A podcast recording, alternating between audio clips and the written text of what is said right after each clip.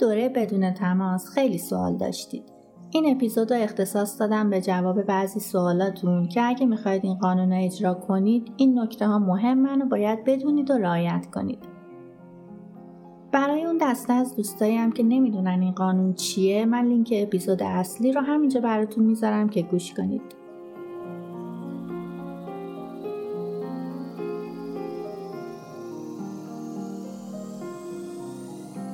سلام من سارا زمیا هستم و شما به اپیزود بیستم ما با عنوان نکات مهم قانون بدون تماس گوش می‌کنید.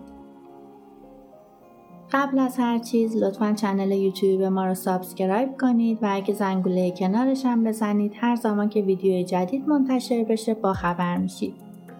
همینطور می‌تونید سایت ما رو به آدرس بیدار می که لینکش زیر پستم می‌ذارم دنبال کنید چون مطالبی که اونجا در مورد روابط می‌ذاریم کاملا با پادکستامون متفاوته و اگه مشاوره بخواید از طریق سایت راحت می‌تونید انجام بدید. به علاوه ما رو در اینستاگرام، کانال تلگرام، توییتر و تمام اپهای پادگیر به اسم بیدارش پادکست می‌تونید پیدا کنید.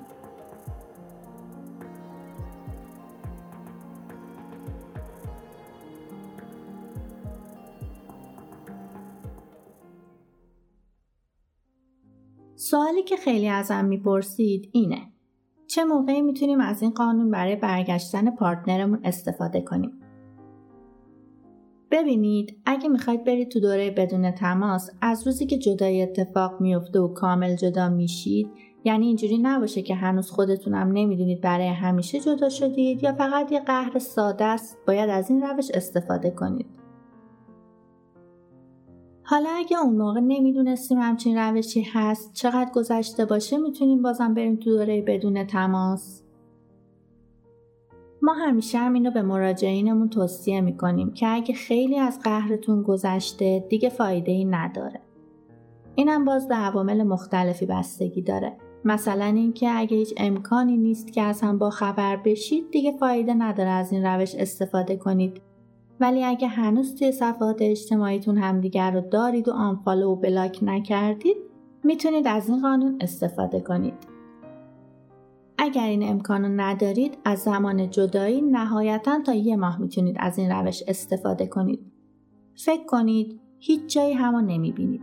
نه توی صفحات اجتماعیتون چون قبلا همه آنفالو یا بلاک کردید نه توی محل کار نه دوست مشترک دارید خلاصه هیچ جا و هیچ کسی نیست که شما رو به هم وصل کنه یا از هم باخبر بشید. پس فرض کن 8 9 ماه یه سال از جداییتون گذشته این مدت هم هیچ خبری از هم نداشتید. شما الان بیای بری تو دوره بدون تماس اون اصلا متوجه نمیشه شما داری سیگنال میفرستی و اصلا متوجه نبودنت نمیشه چون حالت عادیش چند ماه براش نیستی. چه مدت می‌تونیم توی این دوره باشیم؟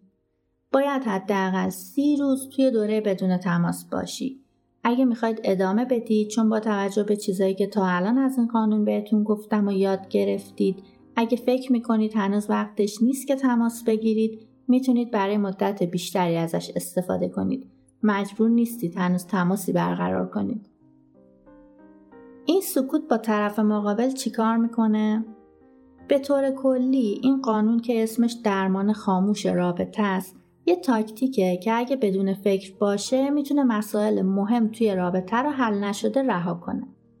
از طرفی هم می‌تونه باعث شه که طرف مقابل احساس بیارزشی، دوست نداشتن، صدم دیده، سردرگم، ناامید، عصبانی و بی اهمیت بودن کنه.